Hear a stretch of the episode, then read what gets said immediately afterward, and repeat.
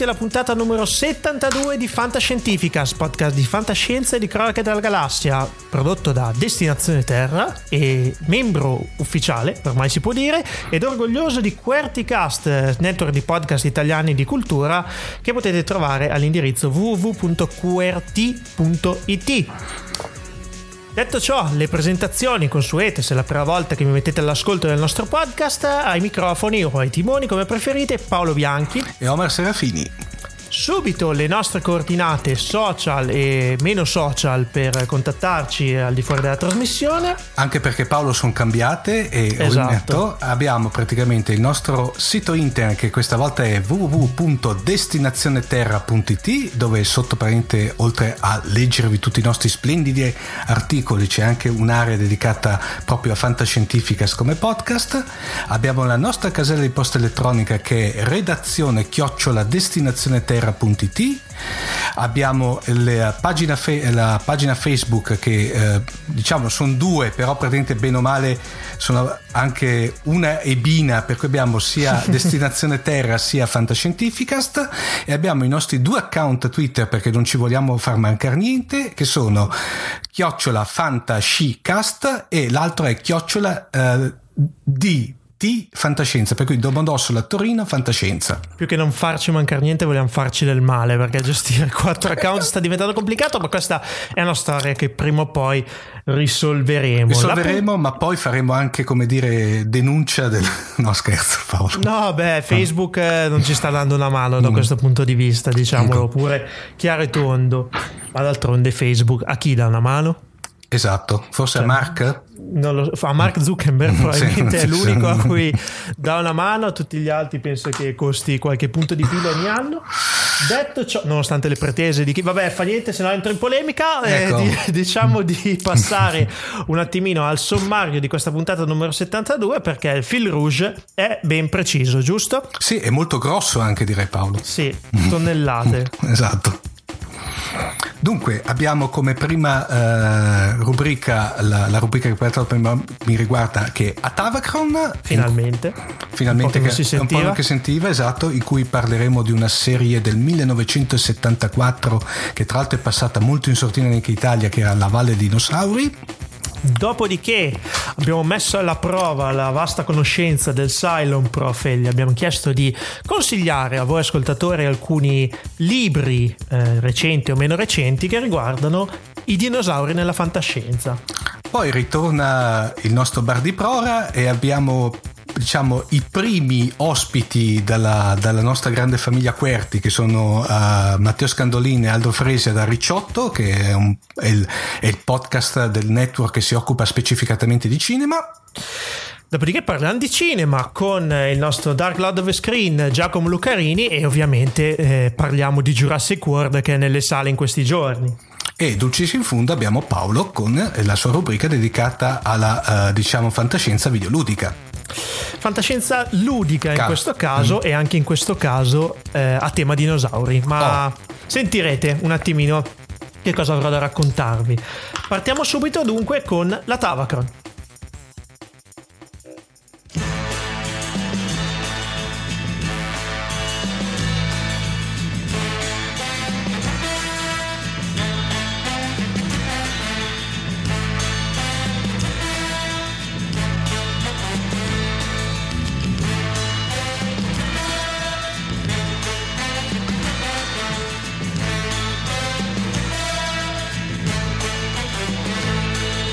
Tavacron dunque è La Valle dei Dinosauri o Land of the Lost inglese, in inglese.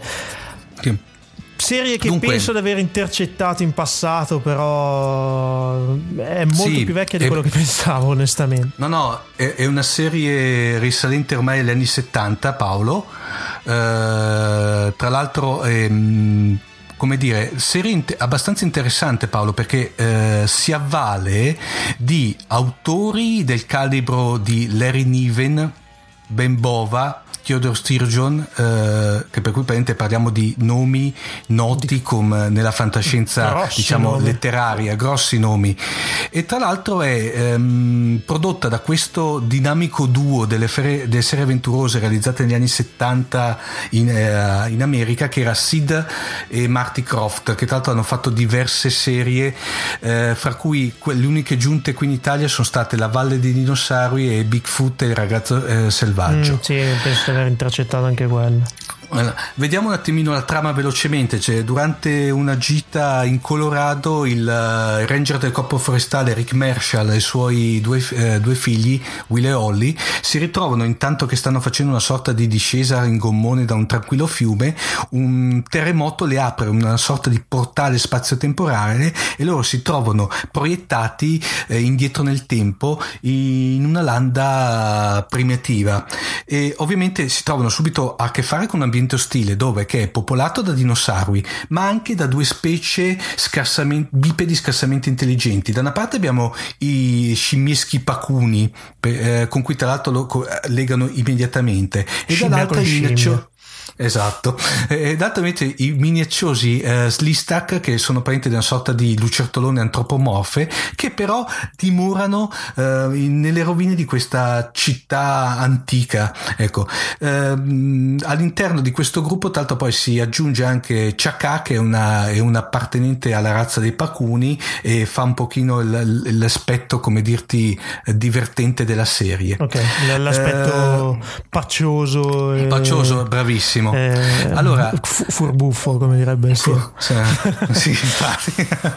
Dunque, eh, nell'ambito delle serie televisive, quelle per ragazzi che passavano negli Stati Uniti il sabato mattina, per cui parliamo fascia uh, preadolescenziale, Land of Lost, che come dicevi te prima è il titolo originale, era un'interessante innovazione. A parte, come dicevamo in introduzione, per via che aveva le, le, le, era, era um, scritto da autori del, di, di, nomi grossi e pesanti della fantascienza, uh-huh. ma anche perché aveva dei uh, valori produttivi in termini di effetti speciali e, scene, e, um, e scenografie molto uh, superiori per il tipo di serie che era, perché abbiamo delle ottime animazioni passo uno dei dinosauri oh. e anche dei pregevoli set in miniatura. Inoltre poi le trame, vedi anche per quanto abbiamo detto prima, erano discretamente estremamente coinvolgenti e non risparmiavano dei eh, colpi di scena agli spettatori.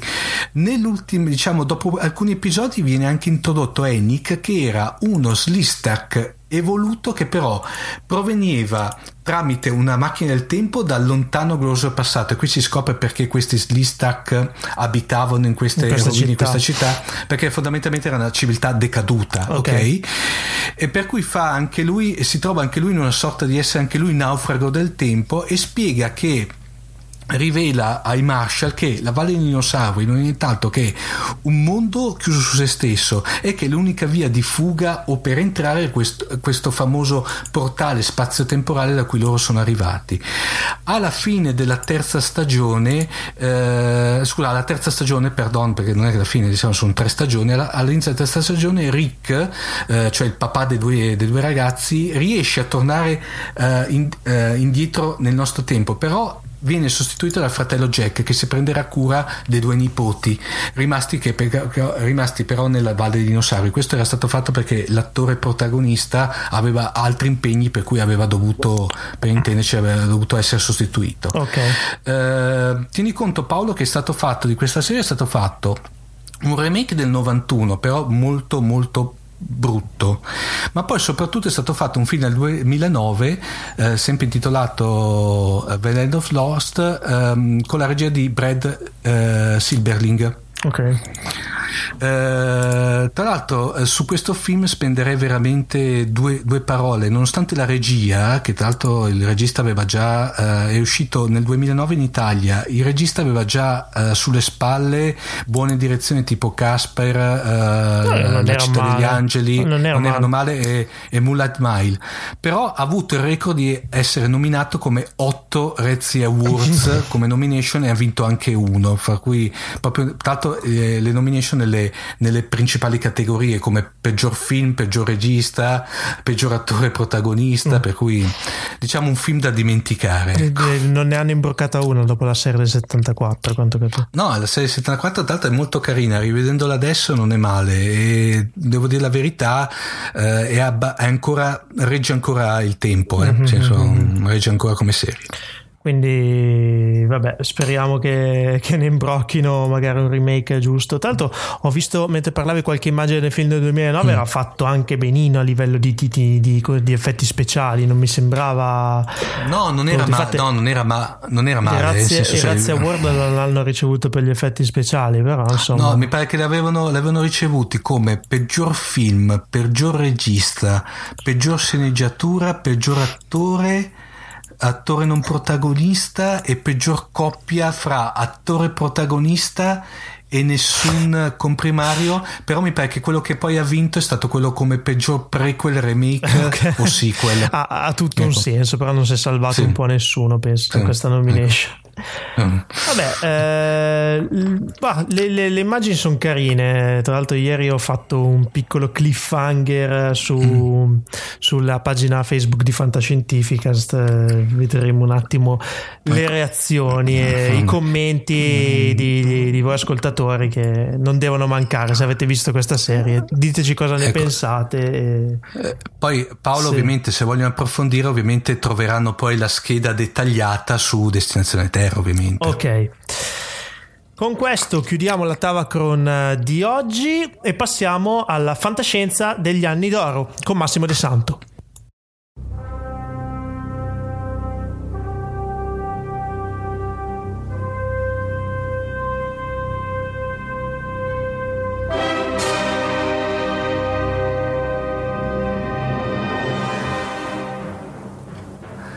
In questa puntata giurassica abbiamo qui con noi il nostro Silent Prof che ci introdurrà un romanzo a tema.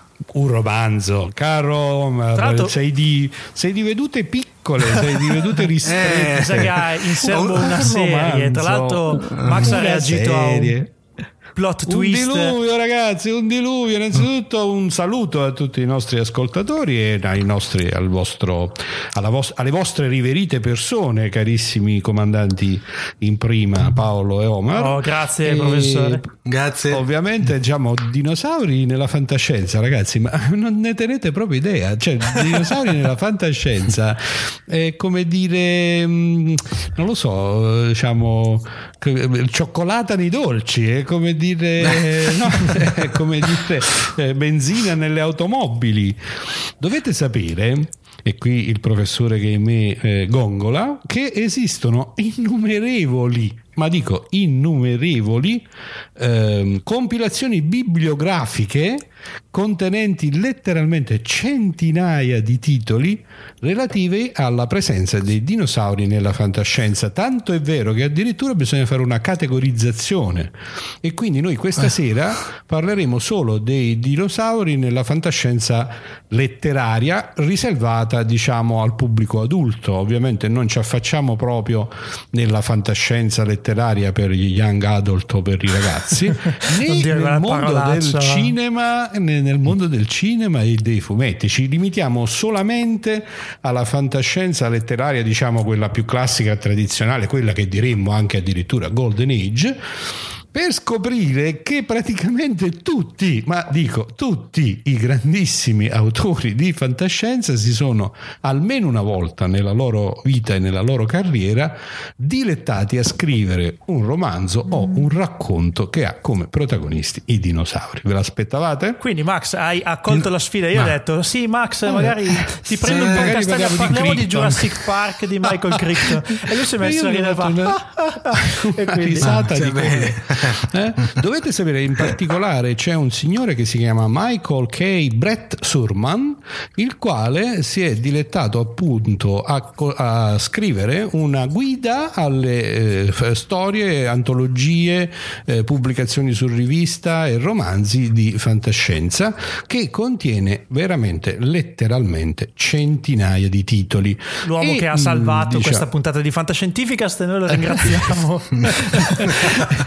E adesso vi dico solo un elenco così, diciamo proprio un estratto velocissimo preso a caso di alcuni nomi illustri che vediamo se vi risvegliano qualche, li dico in rigido ordine alfabetico perché sto consultando e utilizzando questa preziosa opera appunto del signor Michael Brett Sarman. Allora vi dico così, ne, ne sto pescando qualcuno dei più famosi. Brian Aldis, Paul Anderson, mm. Isaac Asimov, Greg Beer, Ray Bradbury, Edgar Rice Burroughs, naturalmente, Arthur Clarke, eh, eh, Lion Sprague de Camp, che certamente vi ricordate in, nostre, in una delle puntate del sì, nostro sì, podcast sì. preferito, Sir Arthur Conan Doyle, naturalmente, eh. David Gerrold, Harry Harrison, quello per capirci.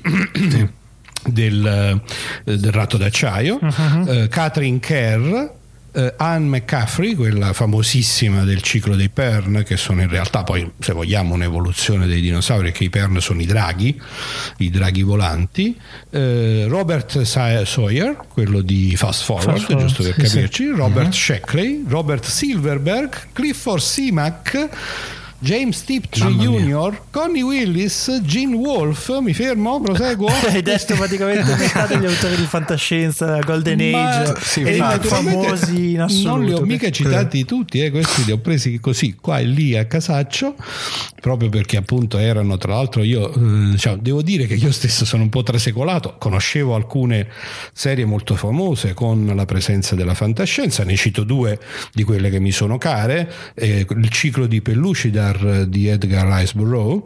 Eh, Edgar Rice Burroughs, per capirci, è l'autore di Tarzan, mm-hmm. eh? non so se mm-hmm. ci siamo spiegati, e, ehm, è l'autore, per restare nella fantascienza, dei eh, Signori della guerra di Marte, quindi diciamo, aspettate che ho un vuoto mentale, Deja Torres e eh, John Carter. John Carter, ah, John Carter, Carter eh, e ha scritto un ciclo in, che comprende la bellezza, credo, di una decina di romanzi eh, ambientati diciamo, eh, in Pellucidar è un regno sotterraneo da cui sono mm. stati tratti peraltro fumetti, credo anche adattamenti eh, sicuramente di, radio, di, radiodrammi e probabilmente anche televisivi, non ho fatto una ricerca approfondita.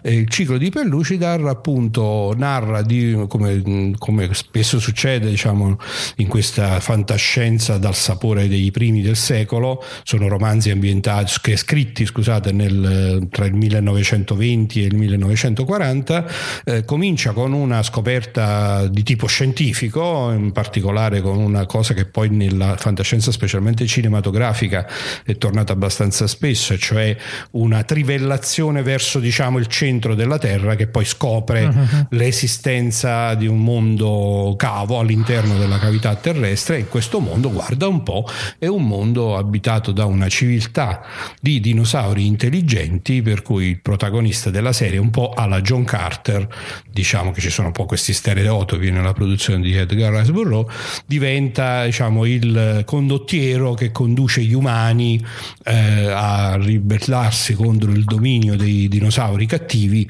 e in qualche maniera comincia questa serie di avventure nelle quali quindi gli umani mano a mano, eh, così come nel ciclo di John Carter di, Car- eh, di Marte, John Carter diventa no, la guida il del paladino. popolo di, sì. paladino del popolo marziano, qui è la stessa cosa. Quindi dinosauri a go go in questo questa eh, specifica serie bellissima che consiglio a tutti di leggere che ha il sapore eh, un po' come dire ingenuo ma sempre bello e avventuroso della fantascienza dei primi del secolo scorso immagino non sia stata ripubblicata di recente perché questo tipo di fantascienza difficilmente eh, per Lucidar non so per la verità se è mm. stato io mh, mm, avete visto che poi recentemente uh, ho fatto un po' una deriva nel senso che non sto più controllando le pubblicazioni in lingua italiana tutti questi romanzi si trovano in maniera estremamente semplice, sono ormai tutti acquistabili in, in formato ebook, ebook okay. eh, in lingua anglosassone. E le edizioni italiane, ahimè, che pur ci sono, in particolare la Garzanti aveva fatto quasi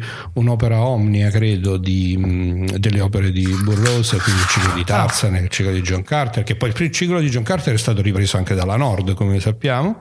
In concomitanza col film? Col film? No, no, no, sì, no, no, la Nord ha pubblicato il ciclo ciclo di John Carter in tempi assolutamente non sospetti. Ah, ok. Eh, anche lì purtroppo anche le meravigliose edizioni della Nord oggi bisogna cercarsene un po' su Con eBay lanternina. oppure in giro, però si trovano, eh, Eh, si trovano, non ci sono tutti- grossissime difficoltà. Sto facendo un controllo, Massimo. Tutti i romanzi del circolo di Pelussidar sono ormai eh, copyright free praticamente. Ah, quindi si addirittura. trovano. Eh, benissimo, allora sì, ragazzi, eh, internet a questo punto è il giusto luogo dove cercarli. Almeno, almeno negli Stati Uniti, infatti, tra l'altro, c'è il famoso progetto Gutenberg, che è quella sorta di mega biblioteca elettronica, lì si possono trovare in lingua originale. Bene, perfetto. Allora mettiamo il link sicuramente, Sì. che merita. Poi l'altro ciclo che a me, giusto per dare appunto, come avete visto, insomma, qui potremmo parlarci molte ore, solo di questi che stiamo citando così, eh, appunto estraendoli a caso, quindi diciamo, ovviamente lascerò, lasceremo il link a questa bellissima compilazione bibliografica eh, che contiene l'elenco completo di tutti i romanzi, di tutti gli autori eh, che in qualche maniera si sono occupati di dinosauri relativamente alla fantascienza, eh, però l'altro ciclo che pure voglio citare sono gli Ilanei di Harry Harrison. Oh, Harry oh. Harrison eh, è noto ai nostri ascoltatori non fosse altro per le meraviglie del ciclo di- del ratto d'acciaio, appunto di cui sapete che sono un appassionato no? e che eh, abbiamo quindi fatto oggetto di una puntata specifica con il nostro podcast. È uno scrittore molto interessante, molto divertente e ehm, è- quella di Harrison è un'ucronia, quindi sostanzialmente una realtà alternativa che, ba- che comincia con un what if, cosa sarebbe successo eh, se invece di scomparire i dinosauri, eh, come è successo nella nostra, ahimè, un po' piatta realtà, eh, invece in questa realtà alternativa i dinosauri non solo non sono scomparsi, ma naturalmente appunto si sono evoluti, hanno creato una loro, sono diciamo diventati intelligenti o magari lo erano già, perché noi insomma essendo scomparsi non sappiamo nel dettaglio come fossero se non dalle ricostruzioni appunto della nostra cinematografia, ma praticamente in questo mondo ucronico si è sviluppata una civiltà parallela a quella umana e naturalmente quindi tutto lo scenario del ciclo che è composto credo di tre romanzi descrive dei difficili rapporti tra queste due razze intelligenti con eh, la maestria che Harrison sa infondere nella descrizione di appunto eh, una alternativa aliena alla Sì. umanità ma nello stesso tempo diciamo eh, la capacità diciamo di rendere il punto di vista corretto quindi c'è questa, questo continuo passaggio no? chiaramente i romanzi sono avventurosi ci sono se vogliamo appunto le solite eh, situazioni di conflitto eccetera eccetera c'è anche un altro stereotipo abbastanza classico per introdurre la storia il protagonista è un essere umano che è stato allevato da questi dinosauri intelligenti, gli Ilanei appunto, eh, è stato allevato per scopi scientifici sostanzialmente, eh, le Ilanei eh, sono una società matriarcale, quindi a prevalenza femminile, e questo il nostro protagonista umano invece è stato allevato per, diciamo, come curiosità scientifica da parte delle Ilanei e da qui nasce poi tutto l'intreccio delle storie che vengono raccontate e descritte dall'ottimo Harrison. Di che E, anni insomma, parliamo per questo ah, romanzo? Dunque, qua parliamo, aspetta che ce l'avevo sott'occhio, sono romanzi... Eh, primi- sono recenti, ve- Sono abbastanza recenti, recenti? sì, sono della seconda, 80? della seconda metà degli anni 80 Mhm, ok. quindi sono abbastanza recenti. Ehm, ehm, naturalmente a me piace anche citare diciamo i grandissimi della fantascienza che abbiamo nominato prima che magari si sono divertiti. Quello che ho scoperto diciamo in questa indagine eh, svolta per la puntata di stasera eh, è che ehm, appunto i dinosauri sono un po' come la cioccolata nei dolci, quindi evidentemente ci sono state una serie di antologie di fantascienza eh, in cui, mh, come spesso succede nel mondo anglosassone, no, c'è qualcuno che lancia l'idea, dai mettiamoci insieme e scriviamo tanti bei racconti sui dinosauri. Ed escono fuori queste antologie che ospitano i grandissimi della fantascienza che si divertono a, un- a, diciamo, a raccontare storie eh, magari appunto un po' ironiche. Il caso di Isaac Asimov che nel 1958 scrive questo uh, A Statue for Father, una statua per papà, eh, nella quale ehm, sostanzialmente racconta una storia veramente un po' divertente. Mm, non credo di rovinare niente perché non è un, diciamo, un giallo, no? è una storia nella quale eh, molte ovviamente di queste avventure con i dinosauri cominciano in qualche maniera con un legame col viaggio nel tempo o con la macchina del tempo mm-hmm. o con ritrovamenti che possono essere in qualche maniera comunque assimigliati al, vag- al viaggio nel tempo. Il racconto di Asimov, ehm, adesso non ricordo nel dettaglio se appunto c'è una, una, spe- una, macchina del tempo che funziona per un istante brevissimo o, o, comunque qualcosa del genere che fa sì che ci siano degli scienziati che diventano proprietari di una covata di uova di dinosauro, che quindi come da normale natura si schiudono, nascono tutti questi bei dinosaurini che nelle intenzioni originali di questi scienziati naturalmente debbono essere in qualche maniera eh, studiati e poi riportati nella loro epoca e quando avviene un incidente eh, uno dei dinosauri infila letteralmente le dita nella presa Urca. si prende una scossa elettrica e quindi rimane come dire fritto a che gli scienziati si incuriosiscono, non riescono a resistere alla tentazione di assaggiare la carne di dinosauro eh, cotta accidentalmente da questa scossa elettrica, scoprono che è fantasticamente buona. Sa di tacchino, e aprono una catena di ristoranti sui dinosauri, con carne di dinosauro. Eh, il titolo del racconto è diciamo appunto questa ironia fino in fondo perché la statua che viene eretta per il padre che è appunto questa famigliola di scienziati, quindi che era un ricercatore serissimo, ma la statua che gli viene eretta è in onore dei suoi meriti culinari per aver introdotto nella dieta umana. Quindi si sono istinti per un fast food dei dinosauri, non per un meteorite. Eh, no, no, no, no, non c'è, non c'è no, legame non c'è con l'estinzione. No, no. no, non c'è il legame con l'estinzione. Ray Bradbury era un grandissimo eh, appassionato di dinosauri, ha scritto vari racconti e credo forse anche romanzi, eh, anche se invece l'ottimo Ray, che sappiamo essere un grandissimo scrittore, non ha dato la migliore prova di se stesso in queste situazioni. Un altro tema molto battuto e che ci riavvicina diciamo al motivo di questa puntata tematica, no? Eh, cioè all'uscita del nuovo film no? Eh, sul, sulla, eh, sul, mondo dei dinosauri di, da sì, Jurassic sì, sì. Park in poi, è quello chiaramente invece per esempio dell'allevamento, della riproduzione dei dinosauri per scopi diversi, eh, per esempio per la caccia. Ecco, un'altra tematica abbastanza che compare spesso in queste eh, incursioni nel, dei dinosauri nella fantascienza è il fatto che giustamente cosa c'è di più appetitoso per un cacciatore di pensare a un safari la cui eh, preda designata è un dinosauro.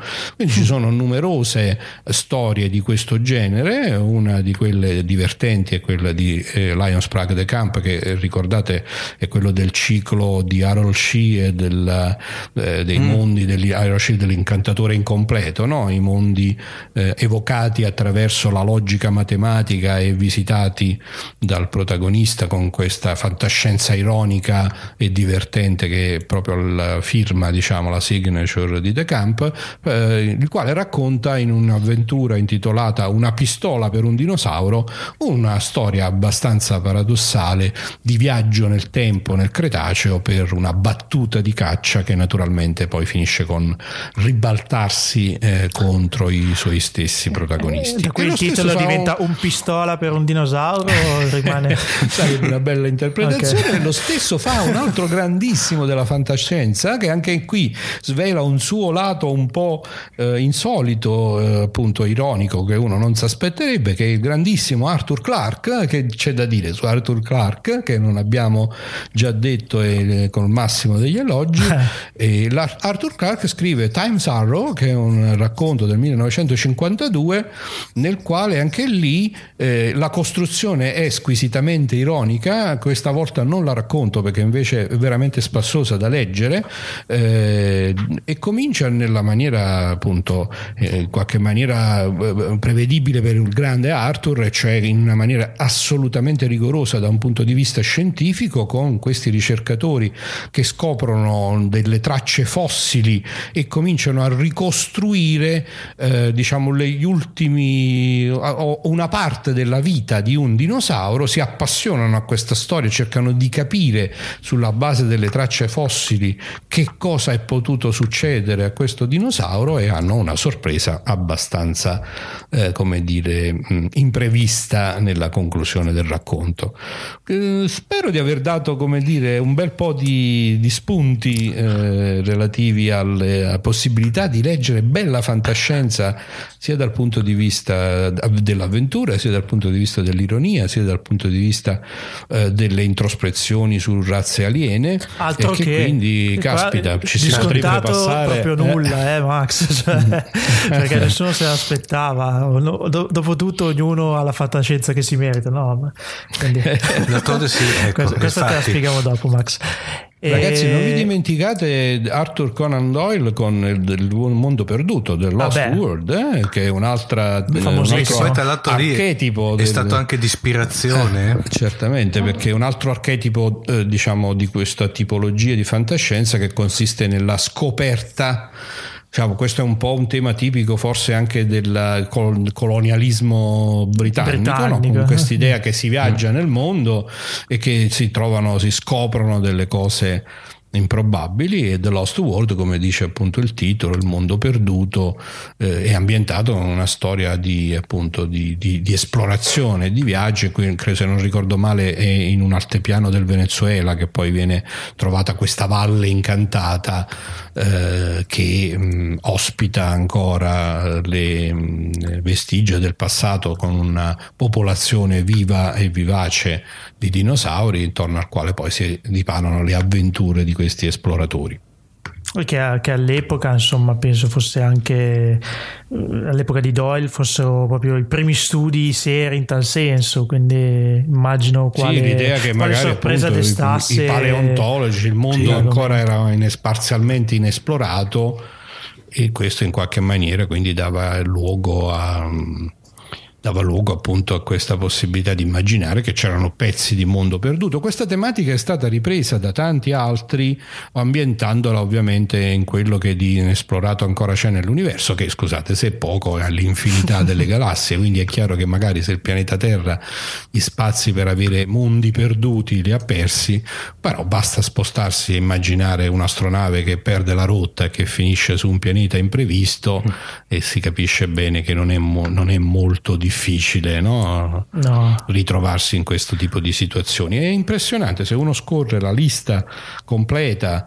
Eh, ripeto, sono letteralmente centinaia di eh, racconti, romanzi, antologie, eh, novellette eh, scritte da eh, personaggi di calibro assolutamente di serie A eh, come appunto quelli che abbiamo nominato ma ce ne sono tanti altri eh, diciamo, veramente sarebbe difficile riprenderli tutti. Penso che abbiamo dato una camionata di una valanga di roba da leggere a tutti i nostri una ascoltatori. Sì, esatto, in formato dinosauro.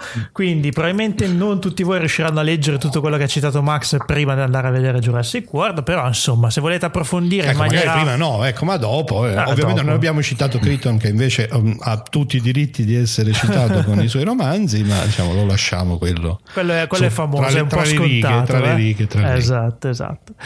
Ti ringraziamo molto, Max. Sono sempre io che ringrazio tutti voi in particolare e tutti i nostri ascoltatori. A presto. Ciao.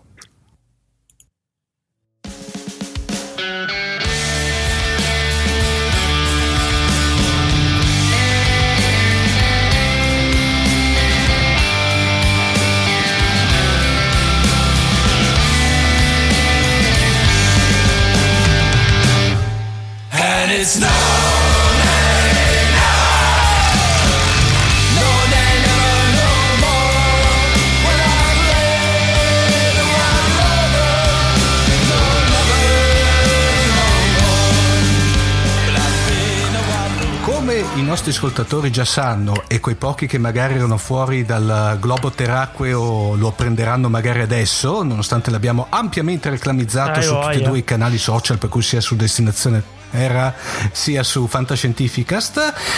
Dalla scorsa eh, puntata Fantascientificast è entrato nella grandissima bellissima famiglia di Querti, che è questo eh, network di trasmissioni radio, di podcast, che eh, produce dei podcast estremamente interessanti. Quindi io e Paolo, proprio per come dire, far conoscere e tra l'altro anche, perché no, far conoscere anche agli ascoltatori di, del- di- de- della famiglia di Querti i, i nostri reciproci prodotti, abbiamo deciso che pian pianino vi eh, faremo conoscere le varie trasmissioni. Questa, eh, in questa puntata tocca ai ragazzi di Ricciotto, per cui abbiamo Matteo Scandolin e Aldo Ciao. Fresa. Ciao, Tra l'altro ragazzi, dovete tra l'altro- sapere che questa rubrica è chiamata Bar di Prore. Sappiamo che Aldo si è già servito. esatto, io, io mi sono già servito, però per fortuna sono passate un paio d'ore, dunque sono un attimo meno malandato. Ma è Matteo che ha reagito molto bene a questo nome perché lui è un trecchista del- della primissima ora. Al- All'interno di Ricciotto c'è una grande battaglia Oh. perché io sono uno Star Warriors. No, ci sono due battaglie in realtà, caro Aldo, perché tu parteggi per Guerre Stellari e non per Star Trek, eh, e visti gli ultimi film di Abrams ti darei anche ragione, e soprattutto tu non sopporti Battlestar Galactica, mentre per me è una pietra miliare Eh, lo so, diventata. lo so. Quindi ci sono queste due gigantesche battaglie che ogni Ma- tanto ci le- vedono combattere. Le scuole di pensiero, qui adesso Esatto. escono, escono tutte. Mi sa che il buon JJ uscirà a pezzi da questa intervista, ma No, peraltro ho visto No, su eh, Twitter, solo su Twitter l'altro giorno, un, eh, sapete, no, le, le classiche- i classici montaggi di fotogrammi di Abrams che veniva intervistato da qualcuno e ehm, io non so se sia vero o sia apocrifa la cosa, ma diceva che non gli è mai piaciuto Star Trek. e poi raccontava di come ha fatto il film. E sentito l'intervistatore poi... E poi l'intervistatore gli ha detto: Ma- ma non è "Ho che smesso- se Scusami, tipo- ho smesso di sentirti dopo che hai detto che non ti piaceva Star Trek. Perché ha fatto una figura di merda. Un po' sì. Si possono dire le parolacce da voi? Ma non è che era tipo mon- tipo il montaggio, tipo il dito medio della- del ministro delle Eh, non lo finanze so, greco. non lo so onestamente. Dici una, una- una cattura di, di un fuori onda, qualcosa del genere. Sì. Io però sai, Beh. da, da JJ Quindi- dopo... Comunque rag- ragazzi, l'altro giorno, siccome ovviamente mi devo rimettere in pari con, il, con, il, con tutti i prodotti della famiglia Querti, mi sono risentito quando avete recensito Into Darkness, ovviamente. Peccato che eravate in differita perché vi avevo abbracciato e baciato in maniera molto Diciamo appassionata. che un paio di cose interessanti lì c'erano. eh, si- Era praticamente soltanto Cumberbatch, però c'erano un paio di cose interessanti. Sì. Però non ho ancora visto in lingua originale, quello no, quello mi manca. Dunque- mi interesserebbe più per la sua voce. Ok, eh, dunque ehm, abbiamo detto i nomi dei nostri ospiti, ma un minimo di introduzione dobbiamo farla. Insomma, chi è Aldo Frese e chi è Matteo Scandolini? Beh, poi, Scusate, mi permetto, faccio io la presentazione di Aldo. Aldo è il presidente di Querti. Ah, beh, caspita. Quindi ci E essendo, essendo Querti Oh, un'associazione mia. culturale ha bisogno del suo presidente e ehm, per, per acclamazione popolare abbiamo cercato di farlo diventare presidente della Repubblica mm, qualche mese fa, non ci siamo riusciti, allora Ricordi, abbiamo, gli abbiamo dato il contentino con la, con la presidenza di Querti Esatto. e lui ha accettato di buon grado. E diciamo che obbligato a farlo, ho detto sì. Meno è andata così. Vabbè, quindi insomma, Omar, non dire parolacce al presidente, mi raccomando. Matteo Scandolini invece. No, ehm, Ma Matteo Scandolini lo presento io, che Ostia, sono Aldo aspetta, no, Frese, piano, perché, eh. no, perché lui poi si tira indietro. Matteo Scandolini è un grandissimo consumatore di cinema che ha delle è, è- è un uomo di straordinarie simpatie. no, e, e di straordinarie antipatie per cui spesso e volentieri il mondo del cinema lo vede o schierato in difesa oppure all'attacco testa bassa. Per bianco esempio il o cinema francese. Sì sì il cinema francese per lui è il demonio per dire e, e invece il, eh, quel genere ecco, quel tipo di commedia raffinata alla Bill Murray invece lo vede assolutamente in difesa di fronte a qualunque attacco, qualunque calunnia e via Vabbè, dicendo. Poi vabbè. È, è un, è un grosso masticatore di cinema, è uno che ha una bella cultura dietro, è uno che ha lavorato nel cinema, in, nella- nel grande mondo della produzione cinematografica che è quella cosa che impiega tipo, non so, 80 persone circa quando un film... Quando un no, film è piccolo. Quando un film è piccolo. Se no, eh, otto volte tanto. perché si possa realizzare le riprese sul set. Lui ha avuto tutta una serie di esperienze anche su set di tutto rispetto. Alcuni Però non io li vuole. in vacca la tua presentazione, Aldo. Cioè, Lui sta facendo No, lanciata sta vedi? cosa. Vedi? No, è perché c'è, c'è da dire. E, e basta, tu- tutto ciò. James Bond è una cosa che ama dire, altre no, e dunque non le dico. Allora, scusate, no, eh, rimedio alla presentazione di Aldo. Aldo è, è- io lo dico sempre, ma ci credo, è il miglior critico cinematografico italiano, anche se l'Italia ancora non lo sa. Eh, certo. E ehm, di sconfinata cultura eh, e di mh, raffinatissimi gusti da- da- letterali e musicali, ma soprattutto è l'autore di un meraviglioso saggio sul Rocky Horror Picture Show che è edito da Arcana, se non sbaglio. Sì, se trovate in giro, raccattatevelo perché è veramente un grandissimo libro. L'unico difetto che ha quel libro, secondo me, è che non ha i corsivi agli inclinati. Che tipograficamente è un po' una bestemmia, però, Però così fatto è. così. Estetica, Non è insomma. colpa tua. Esatto. Dunque, basta, eh. due professionisti che si occupano di cinema in podcast. Ricciotto Uno ha trovato così. Come? Uno e mezzo. Vabbè. Uno e mezzo, dice Matteo.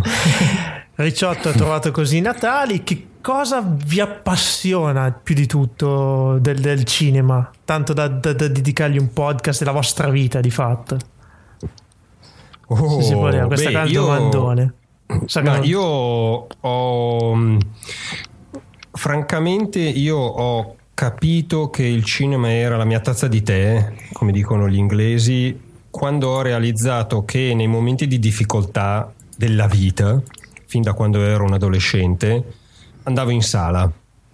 Mm, Per me il fatto che a un certo punto si spengano le luci e qualcuno mi racconti una storia è sempre stato una cosa significativa, non so come dirlo. Dopodiché mi sono reso conto che mi piaceva studiarlo, che mi piaceva raccontarlo e, e alla fine è stato Matteo a coinvolgermi in realtà nei podcast perché lui che è il presidente di un'altra associazione culturale che è inutile è quello che Cioè, aspetta, sostanzialmente che è mi ha- inutile la- il nome No, dell'associazione. i- inutile il nome, Inutile sì, il è vero, nome. scusa, c'è sempre questa, l'hanno fatto apposta. Inutile il nome dell'associazione culturale ed è stato lui a, a dirmi un giorno perché non facciamo un podcast insieme di cinema. Non te l'ho detto, ti ho trascinato, è diverso. No, beh, sì, certo, però io a parte Ma le no, mie ma perché? Ma qua la sugge- Aldo, vedrai che sei in grado. Ma no, ma perché qua la Eh sugge- no, perché mi Aldo- facevo i problemi, perché eh, bisogna farle bene le cose e come sanno benissimo anche i, i nostri colleghi di, di Fantascientificast, preparare un podcast implica delle ore di lavoro, per quello mi preoccupava molto.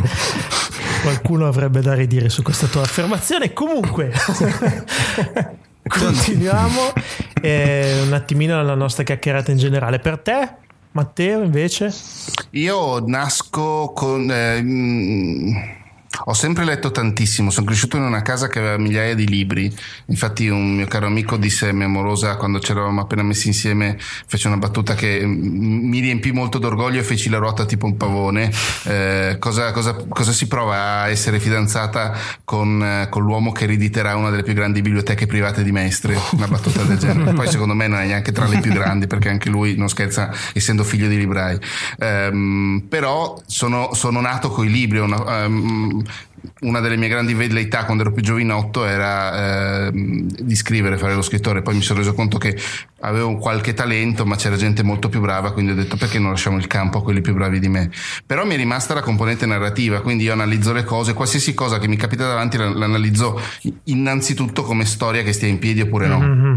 E- ed è con quest'ottica qui che io analizzo i film di cui parliamo a Ricciotto, di solito. Quindi- Cioè se sta in piedi o non sta in piedi. Poi magari non mi piace, mi piace o non mi piace. Ehm, se è francese tendenzialmente no, se è sorrentino sicuramente no. Eh, però A proposito Siamo delle grandi antipatie o simpatie, beh, ecco, con Elisa Finocchiaro, la co-conduttrice di, di Coccinelle, eravamo tutti al cinema a vedere La Grande Bellezza e io ogni, ogni quarto d'ora le tiravo una gomitata perché ero seduto vicino a lei e le dicevo "Po- alla Grande Bellezza posso uscire? Posso uscire? No, dagli un altro po'. Ma Elisa, le ho già dato un'ora e mezza della mia vita, posso uscire? Oh, dai, dagli un altro Invece no, non non mi ha fatto uscire, però vabbè. E, e quindi ehm, il cinema come, come, come, come ancora la, la, letteratura, la narrativa, i fumetti, ma anche la musica in realtà eh, io l'analizzo mm, principalmente dal punto di vista narrativo. Mm-hmm, capisco. Io le grandi serie tv, quelle menate lì. Vorrei aggiungere solo una cosa perché è, è vero che siamo, tutti e due abbiamo le nostre cose che ci piacciono e ci appassionano oppure che ci schifano. Una delle cose che cerchiamo di fare con Ricciotto è però oltre a dichiarare eventualmente la nostra simpatia o antipatia o il nostro gusto personale, è provare a analizzare il film dal punto di vista più obiettivo possibile, cioè funziona perché non funziona perché no, a prescindere dal fatto che possa piacere o meno, che sì. è la sfida che abbiamo sempre voluto porci dall'inizio per cercare di, di, fare qualcosa che sia un po' meno umorale e un po' più strutturato. E da ecco, critico cinematografico, insomma, da, da professionisti. Sì, sì, sì, che è una cosa che ahimè è andata un po' perdendosi e in fondo il discredito di cui gode molta critica è spesso anche colpa dei critici. noi nel nostro piccolo cerchiamo di ritirare in alto l'asticella. Noi non siamo critici, però una domanda sì. te la devo fare. Non hanno mai chiesto di rettificare una, una critica? Cioè, voglio capire questa cosa qua. No, no, non me l'hanno mai chiesto. Uh, ci sono stati alcuni casi in cui ho subito pressioni, non su Ricciotto, devo dire, che fino adesso pur vantando degli ascolti interessanti non è ancora stato messo sotto il mirino. Mi è capitato però quando ho lavorato per testate molto molto molto grosse che mi venisse chiesto di limare un giudizio. Ma questo sì, dall'editore, sì, ah, dal, dal, distributore dall'editore. del film. Ah, ci siamo no, no, invece fumati un fandom cioè. intero praticamente. Eh, quindi eh, che, che, che, il fandom di Star Trek che, che ci, ha, ci, ci, ha, amato un sacco per la critica che abbiamo fatto a Star Trek, eh, il primo di JJ. Quindi quella merda vuoi dire esatto, esatto. ci hanno chiesto di, sì. di rettificarla esatto. ma voi non l'avete capito dovete dire assolutamente ho detto guardate anche, anche no anche è no. un gran film no? cioè, il, proprio il fandom di Star Trek con un film così tanto eh, lontano Aldo, quando ti spirito... manca la droga e ti arriva con l'eroina tagliata male quella la prendi uguale sì quello è vero esatto Omar dice che quando c'è gente che vede il delta della guerra stellare può essere anche una cacca ma c'è il delta della, della, della, scusa, della flotta stellare, quindi... Sì, sì, esatto. Va bene così. Attimi di vita vissuta. Eh, dunque, ahimè. sì, ahimè. Uh, invece, no, scusami, l'ultima, l'unica cosa che ci è successa spe... con Ricciotto è stato un altro critico che ha avuto da ridire su un commento fatto sul, Capitan, sul secondo film di Capitan America. Oh, Però, eh, cioè a livello ah. di, nel senso tra pari, mai pressioni mm. dall'alto o cose mm. particolari. Uno che aveva da ridire su un commento che avevamo fatto sul film. No, ma sai, quello cioè ci su, sta. Su dei... Il commento esatto, dialettico sì. ci sta. La, la, la, pressione, però. No, ma no, quello no.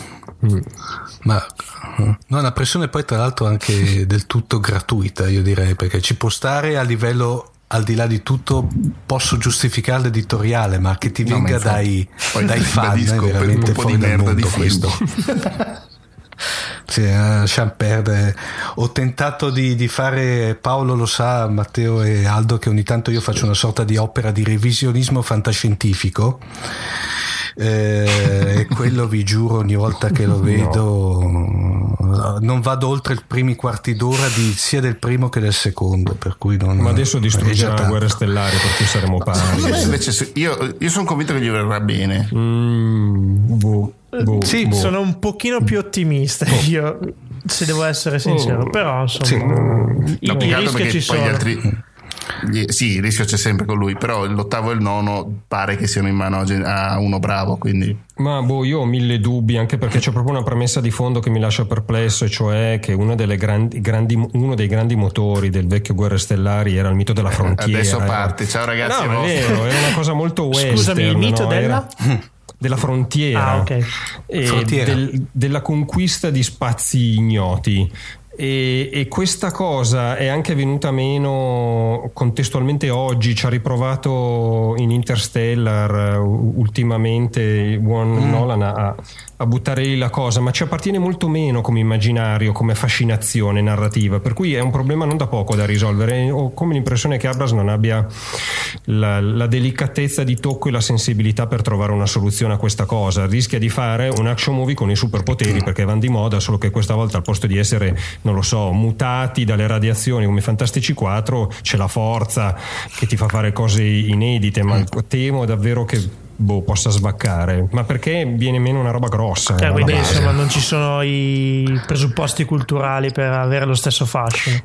Eh, temo di sì. Oggi, oggi il pubblico Ma è po- davvero interessato al, a- allo scoprire cose ignote. Oggi con Google Maps puoi andare nelle strade di Tokyo a vedere che cos'è. Cioè, è veramente siamo in un altro Sì. mondo, per cui non so se questo tipo di fascinazione funziona ancora o meno.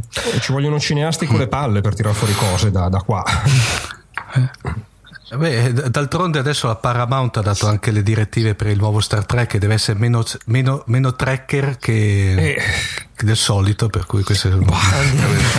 Scusa, no, Ma- non spariamo sulla Io ragazzi, rossa, voi, voi- no, voi lo, lo portate, ma anche Simon Pegg a me mi sa che anche pff, mi dà l'idea che anche lui non, non risollevi più. Quello lì è un qualcosa che doveva. Ormai lasciamolo nell'oblio, Esatto. ricordiamocelo com'era e va benissimo No, a me viene, viene la speranza Dunque- che lo affronti dal punto di vista televisivo, dove la qualità è talmente alta che se fai una zozzeria ti segano la seconda Mm. puntata e non vanno avanti per anni come Enterprise. Da quello che ho capito, io a un certo momento ho visto tipo la prima stagione, poi ho detto ciao ragazzi, è stato bello, ricordiamocela così. Beh, però, però- migliorava sul però finale, guarda, no? l'ultima eh, stagione. alla grande tipo. Enterprise Ma- al no, finale ma- girava alla grande, molto ma bene. perché lì è. Beh, è ritornato eh, perché Moore è ritornato alla regia, per cui alla regia, alla, alla produzione, per cui praticamente la quarta stagione secondo me è Però è è una cosa veramente tardi, diciamo. Sì, da, eh, da archiviare la terza lì dove c'è praticamente tutta la guerra sui Xindi che è molto 11 settembre, Mm. molto guerra del Golfo eccetera eccetera però eh, io devo dire la verità Enterprise eh, nel, poi Matteo di, Eh, io dimmi sono fermo alla prima, però. Enterprise praticamente la metto nelle mie serie track preferite la prima in assoluto è di cavolo. Beh, Space io Nine, per motivo secondo me affettivo mh, la è- Next Generation, ma perché ho iniziato con loro. Però Deep Space Nine è una Sì. roba che secondo Poi me sta dopo- sopra. Secondo me, poi soprattutto perché dai, diciamocela tutta, la- a parte va bene, ma è ovvio le prime tre stagioni che erano le stagioni di avviamento e di rodaggio, poi quando entra in ballo la guerra del dominio. Sì, lì sì, vedi sì, sì. il lato sporco sì, sì, della sì, è molto interessante. eh. per cui che- ecco. Poi io, detto, in, in seconda vedo Enterprise, eh, io l'ho molto rivalutato ultimamente Enterprise, Eh, secondo non me. gli ho mai dato una seconda possibilità, Per ma cui- per mancanza di opportunità più che altro. Quindi Aldo si sta annoiando tantissimo. Io No, lo no, sto eh. seguendo molto. Ecco, comunque, dunque, invece dai, ritorniamo un attimino, ritorniamo nei canoni del bar di prora. Ragazzi, eh, un, bene o male, come abbiamo appurato che fantascienza la seguite. Ne- ne mas- ecco, ehm, secondo voi fantascienza al giorno d'oggi, sia televisiva e che cinematografica, E ci, se ci siamo, siamo, o non ci siamo? qualcosa che consigliate E se ci siamo? come un must, una pietra Esatto. miliare. Allora, innanzitutto, Oh. scusami, Aldo, io mi sento di suggerirvi di, di fare una lunga, conversa- no, una lunga conversa- conversazione con Fabio De Otto, il co-conduttore di Chucky Chucky, il programma di musica, perché lui è, Sì. è veramente eh, matto per queste cose qui. Sì. Quindi molto più di noi. È nella lista, quindi eh, ci Eh, arriverà nelle sgrinfie prima o poi. Vorrei, vorrei sentire, vorrei essere eh, della stessa stanza con Danilo anche mentre gli fanno queste domande e vedere la sua faccia, Mm, perché lui invece secondo me ne mastica meno, poi magari invece mi stupisce. Ehm, boh, Aldo, vai tu. E lì dipende, nel senso che c'è un po' di tutto di più. Secondo me le cose migliori che si sono viste eh, ultimamente, che forse hanno ancora ragione di essere nei, nei prossimi anni, è tutta quella cosa che rientra nel grande calderone della fantascienza sociale, chiamiamola così. Per cui tutti quei quei film o quei telefilm che eh, utilizzano le forme della fantascienza per ragionare però in maniera molto concreta sull'oggi. Una cosa che ha fatto straordinariamente ad esempio bene da questo punto di vista è Black Mirror, la, la serie inglese che ha declinato in modo molto intelligente questa cosa. E più che per tornare a bomba, più che la, il fascino della conquista di una frontiera che francamente vedo meno tarato, questo discorso è più interessante e francamente apre più porte a, al mondo di Star Trek rispetto a quello di Guerre Stellari, che era più proprio... Co- nel DNA più ragionamento politico sulle possibilità sì. di azione, di non azione, sulla messa in scena di situazioni magari anche mh, forzatamente eh, dal punto di vista narrativo un pochettino cercate, ma che servivano per parlare di, del giorno d'oggi. Da quel punto di vista la fantascienza ha ancora parecchio da dire. Se invece è, è l'immaginazione di mondi futuri, che è una cosa che a me ha sempre immaginato, affascinato tantissimo, la vedo un po' più stanca, non siamo capaci di immaginare un mondo futuro mm. dove ci sia veramente altro da. È sempre in qualche modo una versione eh, distopica o una versione utopistica, ma dell'oggi, non qualcosa di altro da. Ma sai, che invece è stato. Non so mm. se l'avete trattato voi, però. Um, Tomorrowland non mi sembra che sia stato accolto in maniera no. drammatica, o sbaglio? No, Tomorrowland non è stato accolto male, no, alla fine non ne abbiamo parlato Ricciotto. Eh, secondo me Tomorrowland aveva questo questa cosa e aveva un po' due anime sostanzialmente mm-hmm, perché mm-hmm. c'era l'idea di un'utopia possibile che però poi si rivelava essere in, in, realtà una questione sociale in modo un pochettino raffazzonato perché la svolta adesso non voglio spoilerare troppo ma a un certo punto c'è una svolta narrativa che svela qual è la vera posta in gioco che devono affrontare i nostri protagonisti ed è un pochettino troppo da spiegone e adesso te la metto su con una cosa seria così mi do delle arie però okay. f- fino a quel momento il film aveva respirato visivamente, anche come tono, una cosa che in fondo non si vedeva molto, era più tipica di, di certa fantascienza per largo pubblico degli anni Ottanta, molto più colorata, molto più ridanciana. Per, per certi versi ricordava i Goonies, anche se i Goonies stanno in un altro genere e in un altro livello di qualità. Però era quel, quella temperatura emotiva lì. E questa cosa secondo me l'ha fatto piacere parecchio, perché comunque è un modo di fare cinema che ha una sua ragione d'essere nonostante tutto tutto. Però poi a conti fatti Tomorrowland secondo me si esauriva molto, cioè un episodio solo di, di Black Mirror vale 10 Tomorrowland. Ok. Black Mirror ti mm-hmm. dico la verità, a me manca, però anche questo c'è nella lista delle cose da, da fare assolutamente. Eh. Se c'è in coda. Guarda, le cose da fare in coda non, non dirlo a me, ce n'è, una, ce n'è una quantità. Io impazzisco, escono 8, 10, 12 film a settimana in Italia, senza considerare quelli che in Italia non arrivano e poi la storia, cioè è praticamente impossibile stare eh. dietro a tutto. No, eh, io l'unico, l'unico Paolo, eh, scusa, scusate la digressione a livello uh, off topic, l'unico eh, che in coda che ho spuntato ultimamente è quella del canuomo della lava cessi. la lava cessi, aspetta. Dai, uh, Jupiter Ascending. Ah, eccolo. Jupiter Ascending. Mamma mia, è vero, no? Che, che brutta cosa. Mamma mia, no, devo dire la verità, tanto me lo sono visto in aereo, per cui praticamente a un certo punto ho cercato disperatamente il famoso sacchettino sotto la... eh, quello però, digressione a parte, quello è una conferma del, del problema della nostra difficoltà, nostra dico mm. molto in generale, di sì. cineasti e non di immaginarsi un futuro veramente altro. I Wachowski in fondo avevano dimostrato di saperlo sì. fare perché Matrix era stato seminale per molti versi e poi di fronte alla possibilità di fare una cosa simile, fra virgolette, hanno svaccato in una specie di gran fotocopia della fotocopia un po' sbiadita. Sì, qualcuno dice mi ha regalato emozioni così blande, però cioè, non stava in piedi assolutamente come prodotto no. di qualità, come, come no. ci hanno voluto vendere. Insomma. C'era forse aspettativa no. sui nomi? Boh, non lo so. Sì, beh, i nomi sono indubbiamente, cioè, sono, sono due che hanno fatto un, un, pezzettino piccolino di storia del cinema recente, per cui... Un po' l'aspettativa ce l'avevi. Ok, eh sì. Ragazzi, eh, volete darci le coordinate spazio-temporali nonché astrali per ascoltare Ma certamente, ogni martedì in diretta alle 21 su QWERTY.it, QWERTY ovviamente come ben saprete con la U, un po' come Deborah con l'H, e ehm, in podcast il giorno successivo, poi sempre su Querti oppure su iTunes.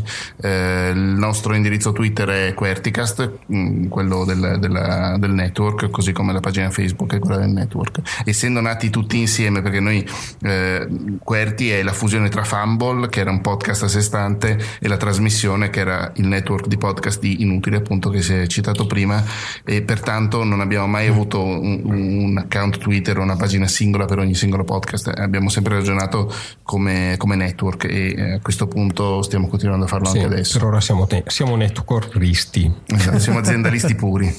Eh. Noi siamo dipendenti. Facciamo quindi, sinergia. No, ma sta attento a fine mese. boh. ma, ma, ecco. non dire, ma non dire vaccate. No, infatti eviterò.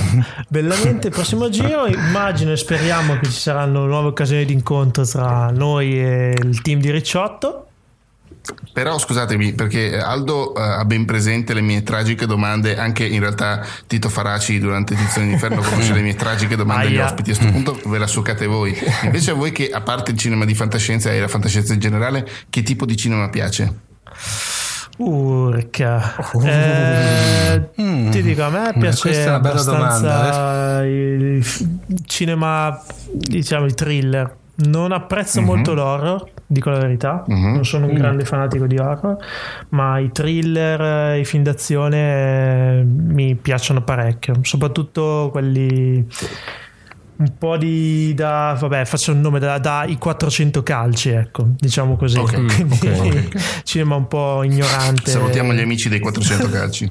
Ignorante tra virgolette ovviamente. Sì sì, sì. Eh, ci abbiamo capito un attimino il genere quindi anche sì, arti sì, marziali essendo io eh, un fanatico. Quindi, bene bene. E Omar vabbè lui ha una Beh a, par- beh, a, parte tutto quello che rappresenta beh, Cajuega, però lì praticamente rientriamo nella, ovviamente nel, sempre nel film, uno certo. sottofilone di fantascienza. Io sono molto amante del genere uh, poliziottesco, poliziotesco, grande. Per cui Milano Calibro 9, eccetera, eccetera, fino alle derivazioni, quelle ragazzi che secondo me sono dei Dillo. capolavori assoluti, quelli eh, Thomas certo, Millian. Sì Thomas Millian che abbiamo citato giusto nella ecco. puntata di Ricciotto di, di oggi, cioè la 112. Boh. Sì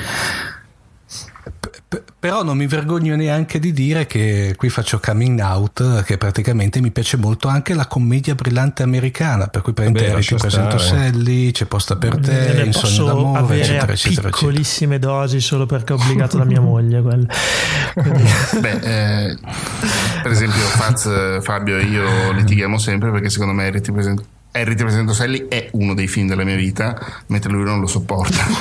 e quindi e l'ha visto perché io ne decantavo le lodi, forse abbiamo fatto anche una puntata di ricciotto su quel film lì. Sì. E poi mi ha odiato tantissimo. Sì. Uh, una cosa ragazzi, poi ovviamente poi come mai di Hayao Miyazaki non mi citate mai Nausicaa? Boh il film forse il mio preferito in realtà, no, non lo so, non saprei dire se non lo citiamo mai e in questo caso è una mancanza nel senso perché ho sempre ho, ho sempre il castello errante o sempre la Mononoke? Allora, mo- quando io trovo che prende Nausicaa di una poesia che è una cosa allora, devi, devi sapere che Mononoke è il film di Miyazaki peraldo poi ci sono tutti gli altri al secondo posto.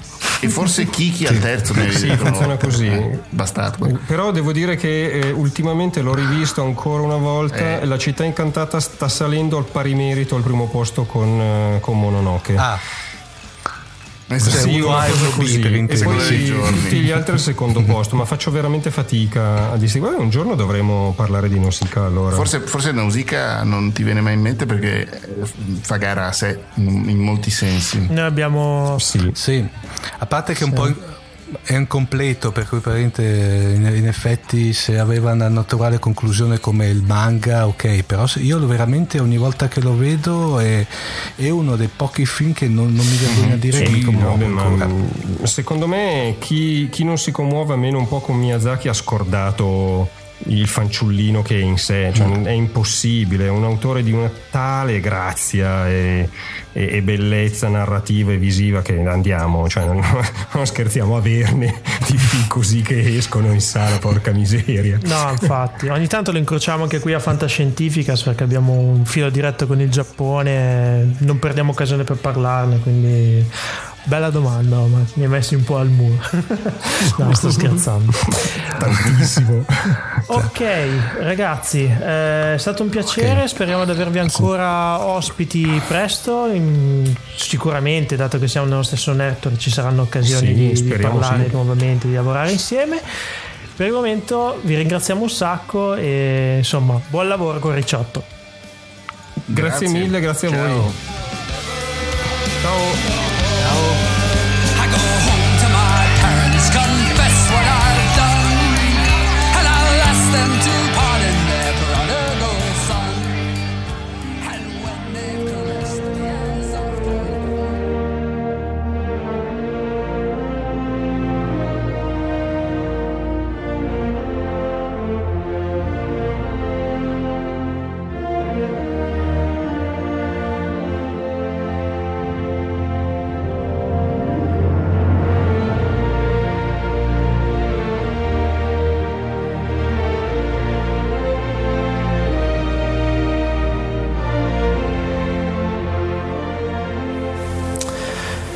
Parla di cinema, finalmente tanti questi titoli nel 2015 e come avrete capito dal titolo di questo episodio, da un po' dal fil rouge che stiamo tenendo dall'inizio della puntata, si parla di dinosauri oggi con il buon Giacomo Lucarini. Ciao Giacomo!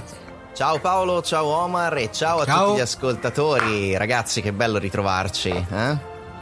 Sei di buon umore oggi, segno che qualcosa mm. è andato nel verso giusto, penso. È vero, sono sono stranamente, sono stranamente di buon umore. Spero che non, non, non mi rimproverete se, se, butterò un po' di melassa spaccacoglioni in questa puntata. Scusa Giacomo, sei il mio idolo. Sto litigando da un'ora su questa cosa qua. Benissimo, vai, perfetto. Avanti tutta.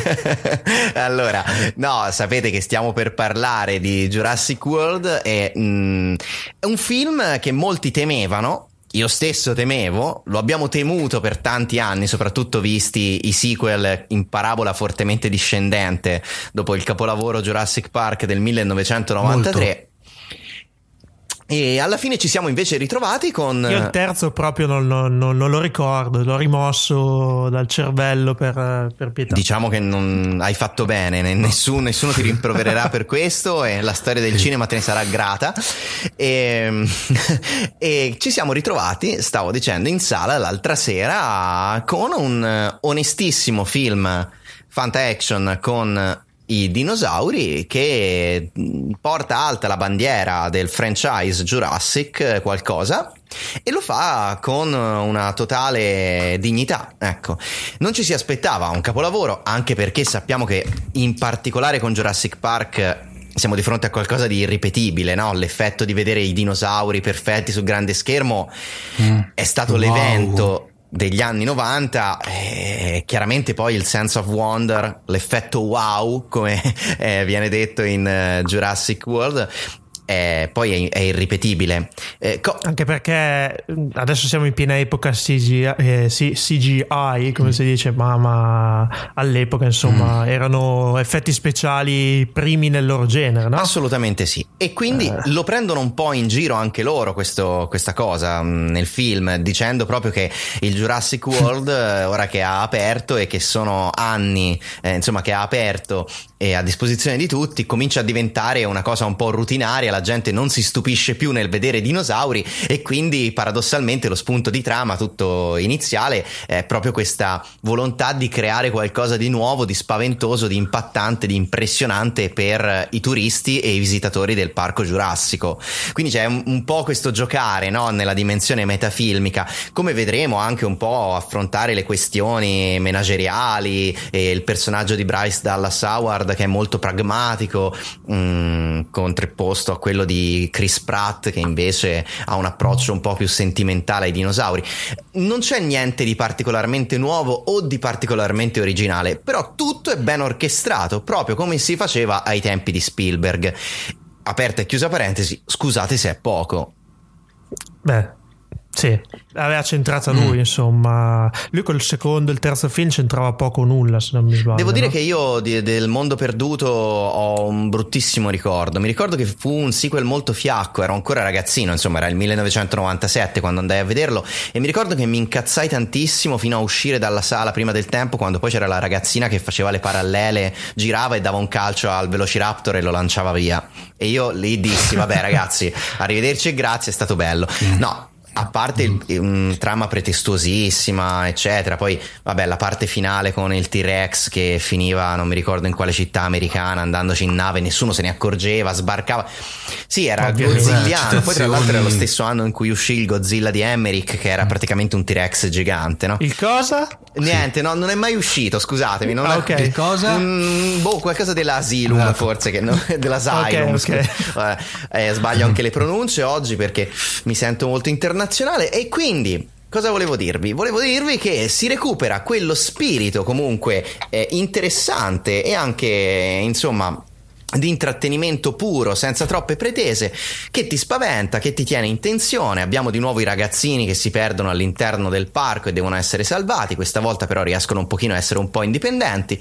Abbia- Ed ecco il tocco, la pennellata Spielbergiana. la- ecco. Esatto, bravissimo, molto familiare, insomma c'è questa dimensione della famiglia, dei, dei bambini, dei due fratelli che si devono riconciliare, poi abbiamo ovviamente il simpatico briccone con la faccia di Chris Pratt, la damigella che poi... Che l'avevamo lasciato con la nei panni di Star Lord, insomma, come se la cava. Ma lui si conferma assolutamente il volto, l'Harrison Ford eh, potenziale di questa nuova generazione. To, signora Mm. mi sbilancio addirittura in questa, in questa definizione. Perdonatemi la melassa spacca coglioni. Allora, eh, quindi lui è molto bravo. Bryce Dallas Howard è bellissima, è talmente carina che ti viene quasi da, da dire. No, ma smettila di essere così carina. E, e non è neppure troppo damigella in pericolo perché ha un paio di momenti in cui ha delle impennate. Lei è la manager. Ma Tra del- l'altro lei fa la parte di un manager, Sì, sì, appunto, sì, quindi carina, carina. Carina, sì, perché Bravo. fa- l- loro due sono molto da screwball comedy, comedy anni 50, fanno molto l'uno il contraltare dell'altro. Lei è la classica manager pragmatica che però cede al fascino macio di questo ragazzo che addestra i Raptor. E qui entriamo nel- nella nota che per alcuni forse era dolente di questi Raptor ammaestrati. E che Molto asylum, se vuoi. ma allora, senti, le premesse infatti L'uomo non erano buone con i Raptor. e dal trailer poteva sembrare. In realtà l'hanno, se la sono giocata bene perché questo film, Ok. nonostante le- le- i timori, non, non sbraca mai. Non è mai che arrivi il momento di dire ah, sta che cazzata. Cioè, l'ultima mezz'ora è qualcosa di. Cioè, io giuro, eravamo in sala in tanti, ieri sera si faceva gomitate nelle orecchie, eh, tantissimi ragazzini nati negli anni 90, quindi io lo so, soffro magari un pochino l'effetto nostalgia, ma questi ragazzini non erano in sala nel 93 con me ah, da bambino, No, questi se ok. lo sono visti con visione. Allora, eh, sono partiti applausi a scena aperta. All'inizio, quando si vede il parco nella sua interezza, cioè è proprio bello anche vedere dopo il primo film no, che tutto è andato a, a ramengo, questo un parco giurassico completamente funzionante con una bella panoramica e poi naturalmente le note di John Williams riarrangiate da Michael Giacchino, Mhm. che scusate se è poco, ma fanno sempre la loro porca figura. E poi alla fine non posso fare spoiler, ma insomma c'è tutta una mezz'ora finale dove a un certo punto l'applauso è proprio chiamato. Ed è partito, e quindi noi tutta la sala ad applaudire, a lanciare popcorn. È stato un momento molto bello. Ehm, non è un film per cui strapparsi i capelli, però ha i suoi momenti. eh, non ci sono personaggi o dialoghi immemorabili. Non c'è Ian Malcolm, insomma, no, non è che c'è Jeff Goldblum. Però, però è, è divertente. Io non, cioè, non saprei cosa chiedere di più a un blockbuster che deve fare il suo lavoro. Ecco, è be- ben diamole una chance a questa nuova generazione di, di, di scapestrati attori hollywoodiani, no? Ma sì, Giacomo, eh, ascolta, nel primo avevamo, diciamo, il cattivo di turno che era sempre il tiranno, tirannosauro barra velociraptor. Nel secondo avevamo praticamente il tirannosauro. Nel terzo, che è l'unica cosa che io ho salvato, è- avevamo lo spinosauro. questo, il cattivo senza far spoiler, il cattivo del, Sì. di Jurassic Sì, sì. World Sappiamo già che cos'è, perché il trailer o no? l'aveva- Sì, già, l'Indominus Rex, certo. No, no, Sì, ma l'aveva sì, spiegato. cioè, Mm. è all'altezza, è gestito molto bene, si recupera finalmente quella dimensione del vedo non vedo fino a metà film, cioè, eh, quindi diciamo che Mm-hmm. sotto questo profilo se lo sono giocato molto bene. È poi eh, si sa fin dall'inizio, no? un ibrido della genetica, cioè proprio creato in laboratorio, lo dicono anche no? nel, nel trailer. Sì, sì, sì, e quindi c'è anche c'è anche questa dimensione, eh, se vogliamo, etica e scientifica di, di un dinosauro che non è più un dinosauro perché neppure lui sa che cos'è, perché è cresciuto in cattività, non ha simili, è un vero e proprio mostro scatenato, scatenato dall'uomo poi. E ci sono anche alcune cose sottili ma molto carine, mm, la presa in giro de- del, del marketing eh, in assoluto che diventa praticamente il dinosauro sponsorizzato dalle marche, no? Che...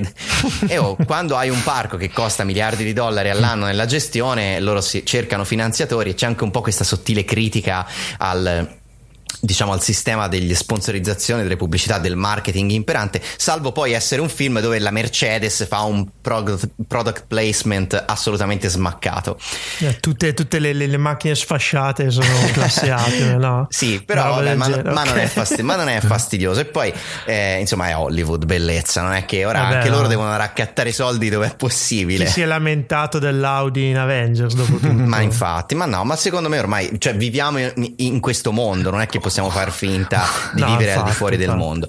E quindi io s- mi la sento di promuoverlo tranquillamente perché ora, a meno di non voler essere persone che per forza vogliono fare eh, critici, nostalgici, incontentabili, questo è un film che si guarda, ci si diverte, si guarda con i popcorn, ci si diverte in compagnia.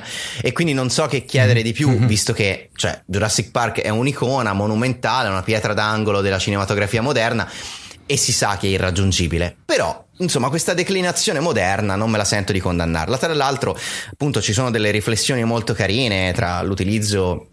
Eh, come al solito che vorrebbero fare i militari eh, nei loro piani perversi, la genetica, insomma i dottori che sperimentano in maniera ovviamente audace fin quasi a arrivare ai limiti etici della scienza, quindi eh, è un- tutto un pastone molto potabile per grandi e piccoli che non scontenterà, ecco, a me non ha scontentato e solitamente insomma so essere anche abbastanza severo, però direi che dobbiamo anche mettere le cose in prospettiva e nella prospettiva questo è un buon risultato.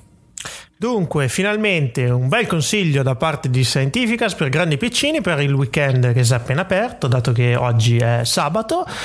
E che dire, grazie Giacomo per la bella recensione e buon Giurassico a tutti. Beh, assolutamente sì, buon Giurassico a tutti. Esatto. Ci vediamo alla prossima, ci sentiamo alla prossima perché altri appuntamenti di fantascienza al cinema ci aspettano a breve. Io ringrazio come sempre Omar e Paolo e tutti voi che ci avete ascoltato.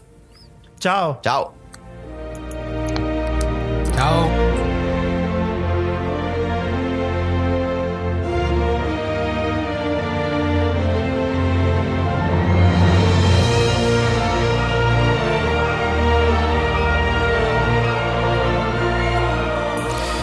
Veniamo alla parte ludica della fantascienza, anche se un pelino tirata per i capelli oggi, però eh, dato che il tema è quello dei dinosauri non posso parlare eh, di un gioco attinente a questo tema. Molti eh, tra i miei compagni di giochi mi odieranno per questa, per questa scelta, probabilmente, perché esistono tanti giochi a tema dinosauro. Io ne ho scelto uno che mi dicono eh, era molto bella la prima edizione abbia perso un po' di mordente in questa seconda. Ecco. però io ho conosciuto la seconda e devo dire che a me non è dispiaciuta devo essere sincero. Sto parlando di un gioco eh, edito da Asmodee eh, in Italia fu Asterion Press adesso Asterion Press è Asmodee in- anche, anche in Italia.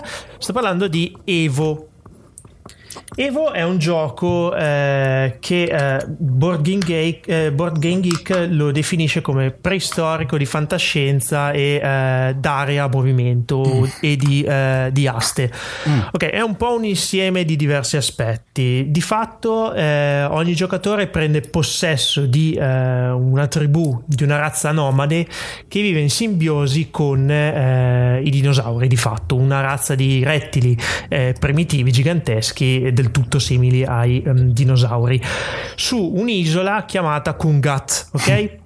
Questo già è una prima particolarità del gioco. In base al numero di giocatori la plancia cambia completamente. Si sceglie un tipo di tabellone che ovviamente è in grado di eh, contenere e di ospitare un numero di giocatori adeguato. Quindi eh, c'è un tabellone per il gioco a 2, un tabellone, esatto, un tabellone per il gioco a 3, un tabellone per il gioco fino a 5 giocatori. Eh, è un gioco che scala male, lo dico subito, nel senso che eh, dà il suo meglio quando i giocatori sono 4 o 5. In 2 è un pochino tirato per i capelli, soprattutto nella fase ad aste. Un'asta a 2 è veramente un po' triste a livello di fase ed è solo una gestione eh, dei soldi senza un minimo di eh, competizione più allargata. Di fatto il gioco si eh, articola in questo modo. Kungat, che quest'isola, è in qualche modo minacciata da eh, cambiamenti climatici. Mm. Ok?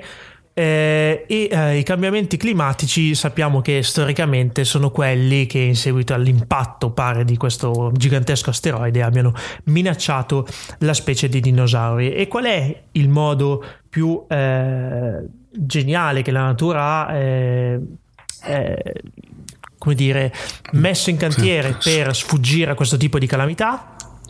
Eh. l'evoluzione. E da qui il nome Evo, Evo ok?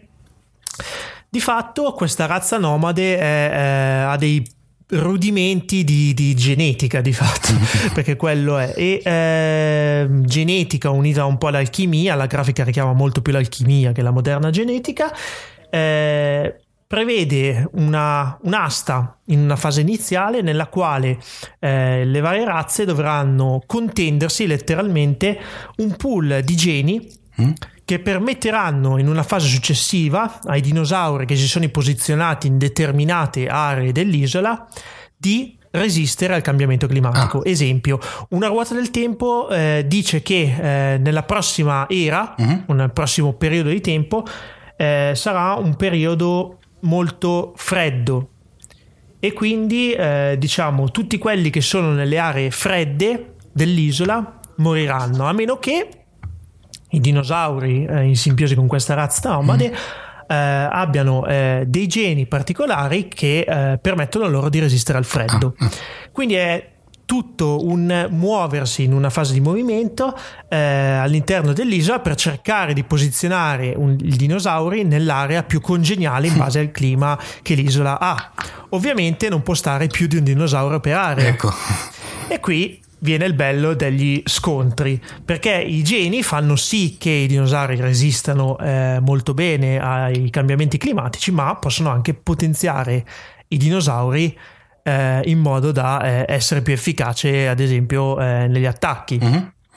o essere più veloci nel muoversi nell'isola. Mm e tutta una serie di cose. C'è un pool di geni molto bello che dà molta variabilità al gioco. Mm-hmm. C'è quella giusta dose di competizione sia nella fase delle aste sia nella fase dei combattimenti. Anche che... di casualità, Paolo? Di casualità, beh, i combattimenti sono gestiti assolutamente dalla casualità mm. e anche la variazione del tempo è gestita con una certa casualità, nel senso che eh, i turni possono essere, eh, possono variare sono variabili. Eh, ci può essere un turno finale chiamato Meteora nel quale praticamente viene chiamata la manche finale mm. e di fatto si contano alla fine eh, i punti in base al numero di dinosauri salvati mm.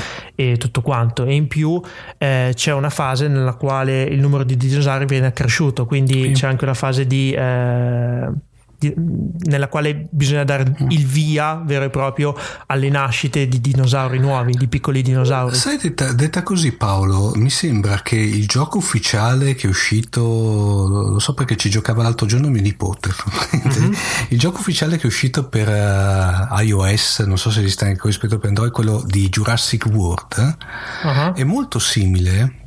Sì? Mm Ah, eh, gli darò un'occhiata. Magari anche un consiglio per i nostri ascoltatori. Perché anche lì c'è un discorso, questi- sì, c'è la gestione del parco, perché lì si sviluppa, da una parte c'è la gestione del parco, dall'altra c'è la, la creazione barra eh, coltivazione di questi dinosauri che dopo eh, si dev- devono eh, essere fa- fatti eh, scontrare fra di loro per guadagnare i punti e poi andare avanti nel, nel proseguo del gioco.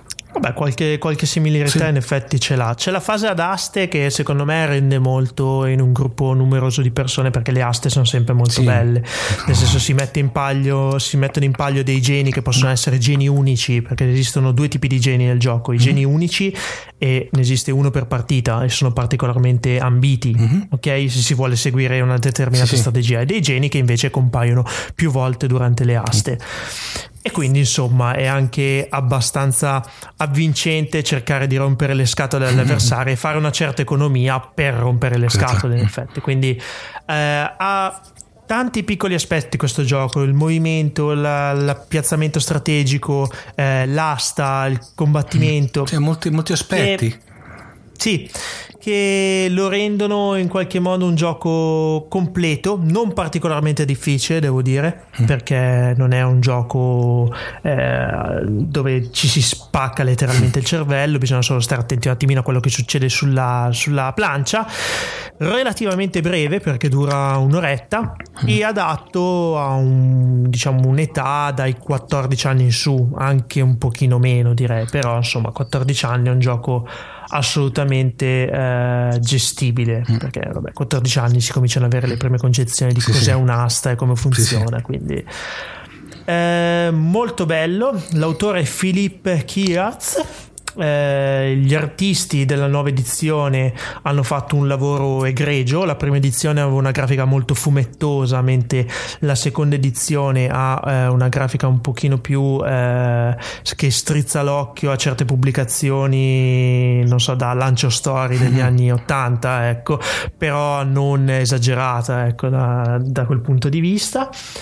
Mi piace molto, a full color assolutamente e prezzo tutto sommato accettabile a parte che su Amazon alle volte si trova a prezzi folli tipo 60 dollari Mazza. io all'epoca lo pagai qualcosa tipo 40 euro ecco che non è un'esagerazione sta nella media dei giochi da tavolo di questo tipo.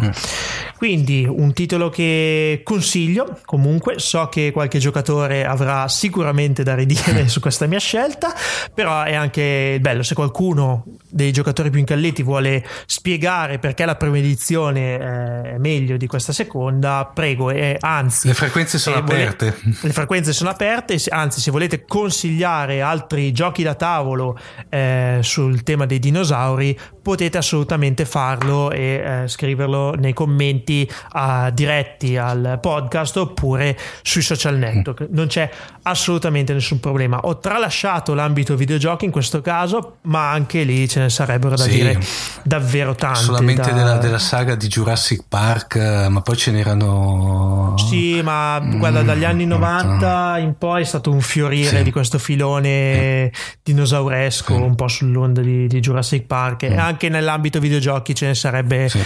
eh, da dire. Niente, ho voluto parlare di Evo in questo caso perché sapete che il gioco da tavolo mi appassiona molto. Eh, le frequenze sono aperte, come dicevo. Andiamo a conclusione.